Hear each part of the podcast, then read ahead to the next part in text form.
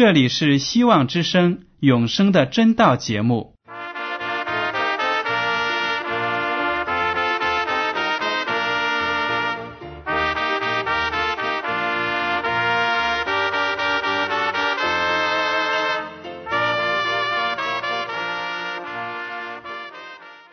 亲爱的听众朋友们，你们好，我是艾德，很高兴今天能和你们在永生的真道这个栏目中见面。耶稣说：“听上帝的话语，并且遵守的人是最有福气的。”所以，艾德现在能够通过电波和你们分享上帝的教导，感到十分快乐。我也希望众位弟兄姐妹。还有那些正在寻求真道的朋友们，也能够珍惜这段时光。大家不妨在手边准备好纸和笔，将今天讲到的要点和经文章节做些记录，以便过后自己再亲自查考圣经。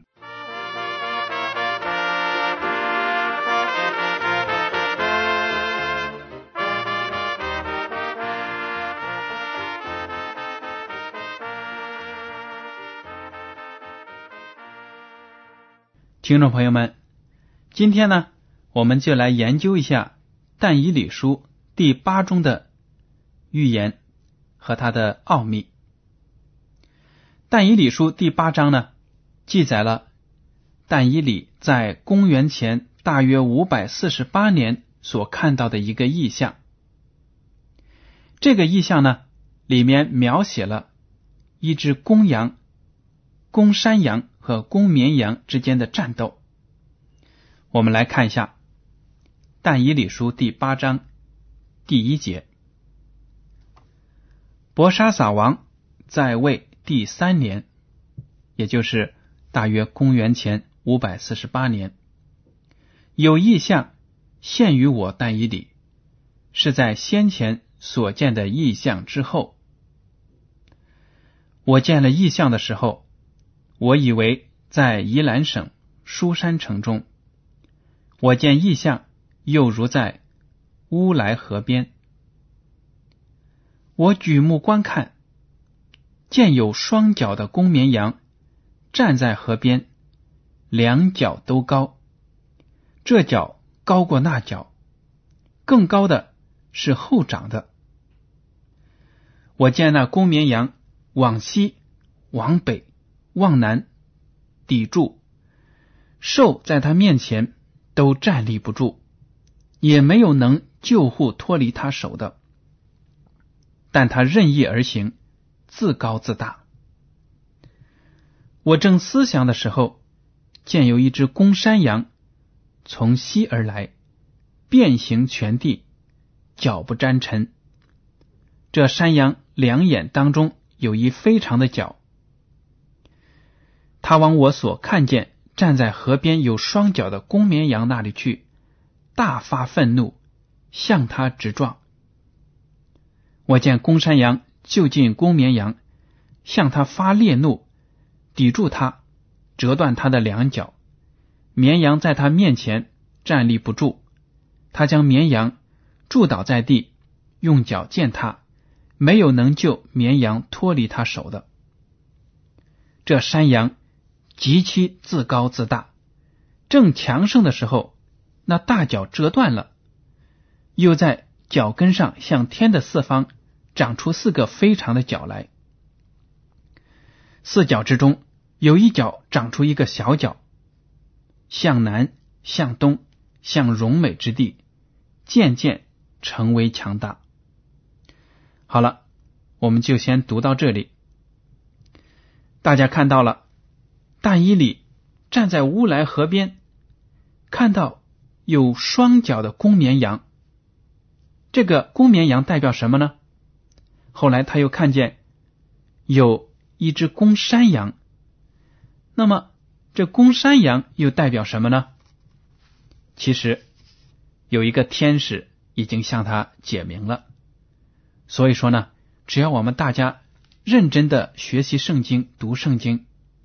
其中的很多预言呢，都是不难理解的，因为上帝是弃灵的人，他也是解铃的人，他不会给我们出一个难题，让我们读了之后呢，不懂是讲什么的，这就不能起到把福音传给世人的作用。您说对吗？凡是上帝讲过的东西，他都会再次向我们阐明。只要我们能够耐心的读圣经，就能够完全明白上帝的意思。我们没有必要坐在那里冥思苦想，自己呢根据自己的荒唐的念头啊、想象力啊，编造出一些解释的方法，没有必要，因为上帝想让我们明白已经解经的原则，用上帝自己的解释来明白预言。好了。我们来看一下《但以理书》第八章第二十节到二十二节。天使对但以理说了：“你所看见双脚的公绵羊，就是马代和波斯王。大家知道了，公绵羊呢，就是马代波斯帝国。二十一节，那公山羊就是希腊王，两眼当中的大角就是头一王。”公山羊所代表的就是希腊帝国，两只眼睛当中长出的那个大角，就是希腊帝国的第一个皇帝，也就是亚历山大大帝。二十二节，至于那折断了的角，在其根上又长出四角，这四角就是四国，必从这国里兴起来，只是权势都不及他。我们在以前讲但以理书第七章的时候呢，就知道。亚历山大大帝呢，他突然暴亡，正年轻的时候呢，生病死了。他的四个将军把希腊帝国一分为四，就是这个预言中所描写的，从折断的那个角上又长出四个角，四个角呢，就是亚历山大手下的四个将军平分了他的国家。好了。大家看到了吗？上帝呢，命令天使把这个奥秘给但以理听，这样呢，但以理就不会为这个意象不了解而感到困惑、痛苦了。双脚的公绵羊就是马代波斯帝国，它的统治时期是公元前五百三十九年到公元前三百三十一年。说这两只脚呢长得高低不一，后来长的这个脚比较高。原来啊，波斯曾经是马代帝国的其中的一个附属国，版图之内的一个地方，但是波斯的古列王呢却强盛起来，兴起了，他就打败了马代王，把马代波斯两个。给合起来了，合并了，成为马代波斯帝国。这就是预言中所说的那个公绵羊，长着两只脚，一个是马代，一个是波斯。波斯是后来兴起的，所以呢，就比较的高。接下来我们来看，我见那公绵羊往西、往北、往南抵触。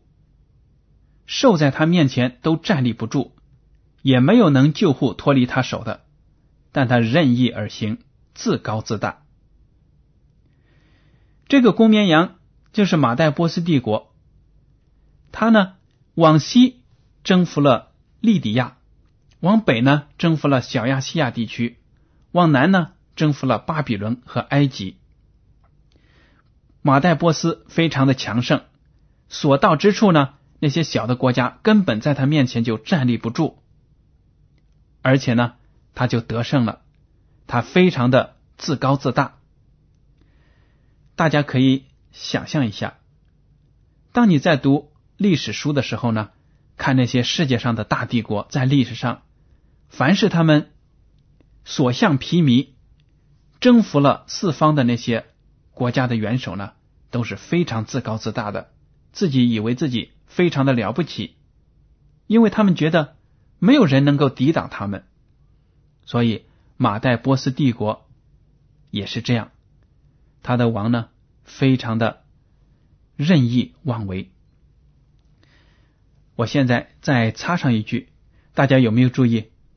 当但以理书第二章和第七章讲解世界各个帝国的时候呢，都有巴比伦帝国。但是呢，在这个预言公绵羊一开头出来呢，代表的是马代波斯帝国。巴比伦帝国在此之前，而且是但以理生活的这个年代，这个帝国为什么没有出现呢？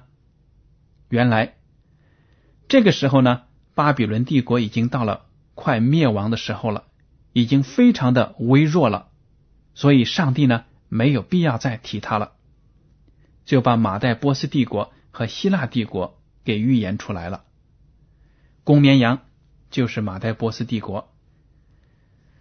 好了，我们来看第五节。我正思想的时候，见有一只公山羊从西而来，遍行全地，脚不沾尘。这山羊两眼当中有一非常的角。但伊里正在思想公绵羊代表什么的时候呢？又看到一只公山羊从西而来，从西来的帝国呢，就是希腊帝国。统治时期从公元前三百三十一年到一百六十八年，公元前一百六十八年，在这段时间呢，希腊帝国一直往东攻打亚历山大大帝呢，他从征服了印度的西部。横跨中东地区，相当大的一块版图都被他征服了，非常的了不起。所以呢，这山羊两眼当中长出的这个非常的角呢，就象征着亚历山大大帝。第六节，他往我所看见站在河边有双脚的公绵羊那里去，大发愤怒，向他直闯。第七节也说了。公山羊靠近公绵羊之后呢，又是用脚顶，又是用脚踩，公绵羊根本就抵挡不住。历史上确实是这样子。亚历山大大帝所领导的希腊帝国呢，攻败了马代波斯帝国。马代波斯根本不是希腊帝国的对手。但以理书第八节接着说了。这山羊极其自高自大，正强盛的时候，那大脚折断了，又在脚跟上向天的四方长出四个非常的脚来。这山羊呢，我们知道就是希腊帝国，也可以说是亚历山大大帝，他自高自大。历史上呢，亚历山大大帝就搞个人崇拜，他把自己比喻成太阳神的儿子。而且呢，让所有的将军还有那些官员见他的时候呢，都要跪拜他，亲他的脚趾，说明他非常的高傲、自傲。作为一个人，怎么能够接受别人的崇拜呢？这就是个人崇拜。亚历山大大帝就是这样子。但是正强盛的时候，那大脚折断了。这是怎么回事呢？原来亚历山大大帝呢年轻气盛，三十三岁的时候呢，有一次喝酒喝得酩酊烂醉，结果呢酒后就发高烧，怎么治都治不好，就突然死掉了。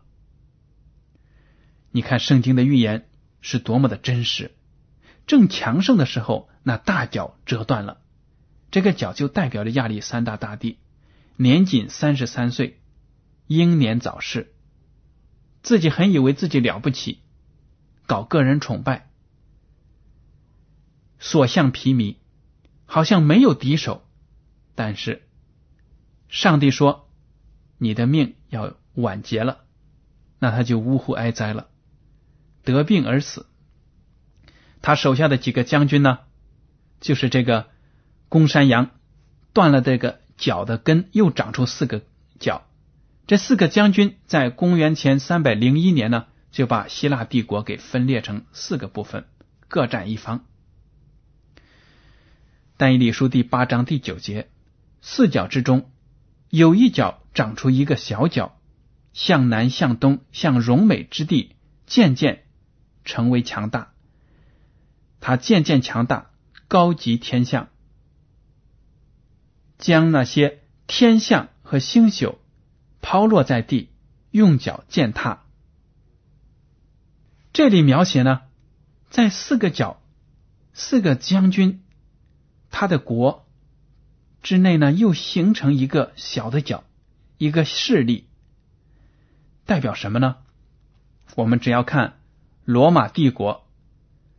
和罗马帝国之后兴盛起来的罗马天主教会的势力呢，我们就明白这个小角呢，就代表了罗马帝国和天主教会的势力。罗马帝国呢，从公元前一百六十八年到公元四百七十六年，非常的强盛，是一个帝国。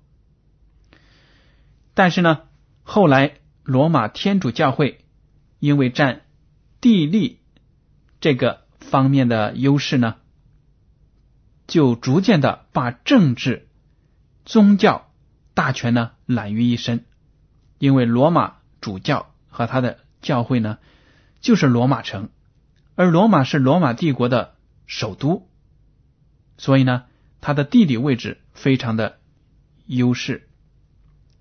当罗马政府、罗马国家遭受外邦人入侵的时候呢？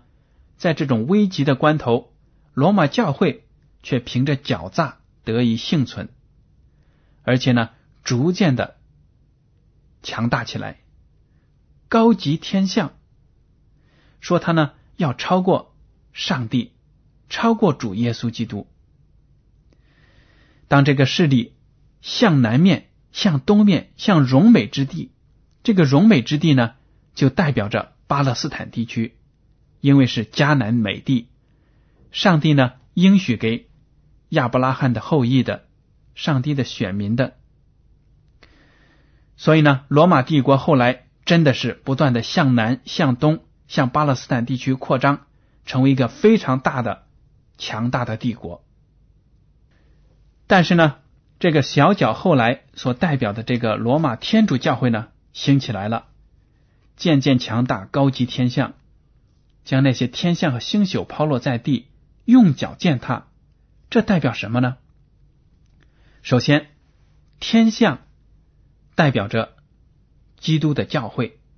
启示录第十二章第一节这样说：“天上显出大异象来，有一个妇人身披日头，脚踏月亮，头戴十二星的冠冕。”这个身披日头。脚踏月亮、头戴十二星冠冕的纯洁的妇人呢，就象征着耶稣基督的教会，上帝的真教会。所以呢，我们可以看得出，天象就代表着基督教会。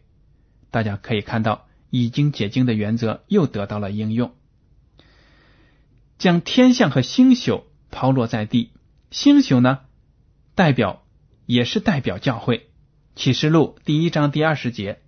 那七星就是七个教会的使者，使者也可以说是传道人或者是天使。所以呢，天象和星宿都代表上帝的教会。但是上帝的教会呢，被这个小脚，这个罗马天主教会的势力抛落在地，用脚践踏，说明罗马天主教会、罗马教廷呢，要迫害上帝的真教会。第八章第十一节说，并且他自高自大，以为高级天象之君。天象之君就是耶稣基督，教会的首领，教会的君王就是耶稣。而且呢，他不但说高级天象之君，还要除掉常献给君的番祭，毁坏君的圣所。这两个行为代表什么呢？原来啊，献给天象之君的番祭呢？就代表着耶稣基督为世人赎罪的牺牲，因为在旧约的时候，以色列人杀羊杀牛献祭，这些牺牲呢，就预表了耶稣基督为世人的罪在十字架上所献出的生命所流的血。但是呢，在这里小脚却自以为高大，把耶稣基督为世人赎罪的牺牲给废除了，而且把天象之君的圣所给毁坏了。圣所在旧约的圣经中就象征着耶稣基督在天上的圣所为我们地上的罪人呢代祷，做我们的中保。所以，罗马天主教会把耶稣基督为世人赎罪的牺牲和基督为罪人的中保这两样宝贵的真理给毁坏了、除掉了。这是什么呢？这就说明罗马天主教会他们的教义、他们的信仰与耶稣基督的赎罪这样的真理是违背的，因为他相信呢，他们就教导了说，他们的神职人员可以赦免你的罪，信徒要向那些神父们祷告就可以赦罪，而且呢，你可以通过自己的好行为、自己的善行。得到上帝的喜悦，就是说呢，不是凭对耶稣基督的信心得救，而是凭着自己的善行得救。这些善行包括什么呢？在中世纪的时候，罗马天主教会发行一种赎罪券，就是一张票，你花钱买，就说明呢你的罪被赦免了。罗马天主教会呢就拿卖赎罪券。筹集到的钱呢，去盖教会、教堂，这样的行为呢，真的是亵渎了上帝。我们怎么能够花钱买自己的赎罪呢？这明明就是靠着自己的能力、自己的善行去得到上帝的赦免。圣经已经讲明了，世人都亏缺了上帝的荣耀，我们都是罪人。我们怎么样凭着自己都不能够满足上帝的律法对罪人的要求，我们只能够靠着耶稣基督在十字架上的牺牲为我们赎罪，洁净我们身上的污秽。而且罗马天主教会还说，如果圣徒到罗马去朝圣，或者呢去参观一些以前的所谓的圣徒他们的遗骨。遗物触摸啊、亲吻呢，都可以使自己的罪得到赦免。这些都是圣经所没有讲的道理，非常的荒唐。所以呢，通过这样的教义，等于就是贬低了耶稣基督为世人赎罪的牺牲。但以理书第八章十二节说：“因罪过的缘故，由军旅和长线的番祭交付他。”他将真理抛在地上，任意而行，无不顺利。我听见有一位圣者说话，又有一位圣者问那说话的圣者说：“这除掉长线的翻祭和施行毁坏的罪过，将圣所与军礼践踏的意象，要到几时才应验呢？”他对我说：“到二千三百日，圣所就必洁净。”我但一里见了这意象，愿意明白其中的意思。忽有一位形状像人的站在我面前，我又听见乌来河两岸中有人声呼叫说：“加百列啊！要是此人明白这意象，他便来到我所站的地方。他一来，我就惊慌伏伏在地。他对我说：‘仁子啊，你要明白，因为这是关乎幕后的意象。’他与我说话的时候，我面伏在地沉睡。他就摸我，扶我站起来，说：‘我要指示你，恼怒。’临完必有的事，因为这是关乎末后的定期。这里看到呢，但以里看到了这个小角所施行的这些狂妄的行为，把上帝的圣所给毁了，把长线给上帝的翻祭给毁了。但以里就说：“这到底代表了什么呢？”我们可以看到，在有些版本呢。但以理书第八章十三节说：“将圣所与军旅践踏的意象。”这个军旅是什么样的军队呢？有的版本说是以色列的军，也就是上帝的选民，上帝的军队，就是你和我，我们这些基督徒，因为我们是耶稣基督的精兵。所以呢，这个小脚不但要破坏上帝的圣所、上帝救人的真理，而且呢，要迫害上帝的精兵、上帝的信徒们。我们观看历史都知道，在黑暗的中世纪，罗马天主教会统治着欧洲政治和宗教的一切大权，所以呢。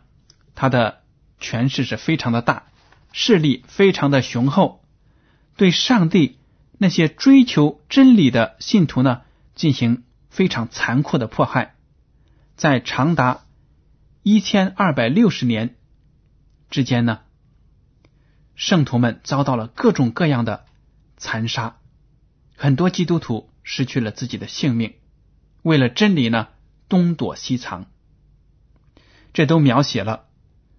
小角所代表的天主教会这个势力，在幕后的时候所行的事情，而且在不远的将来呢，他还会兴起来迫害上帝的信徒。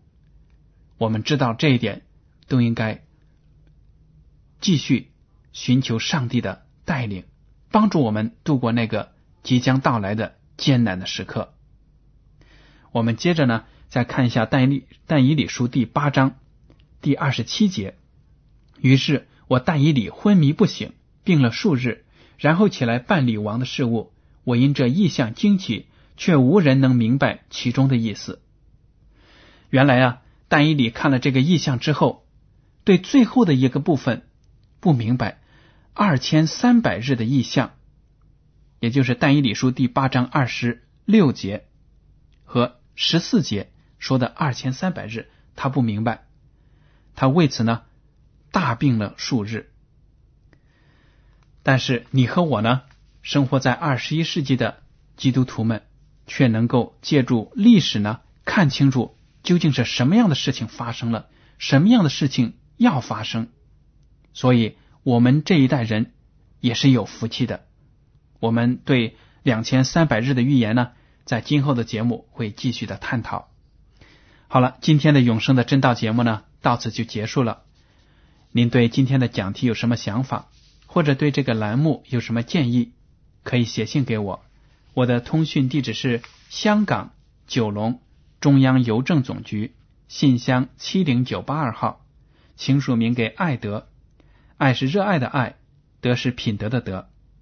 好了，感谢您收听今天的广播，愿上帝赐福你们，再见。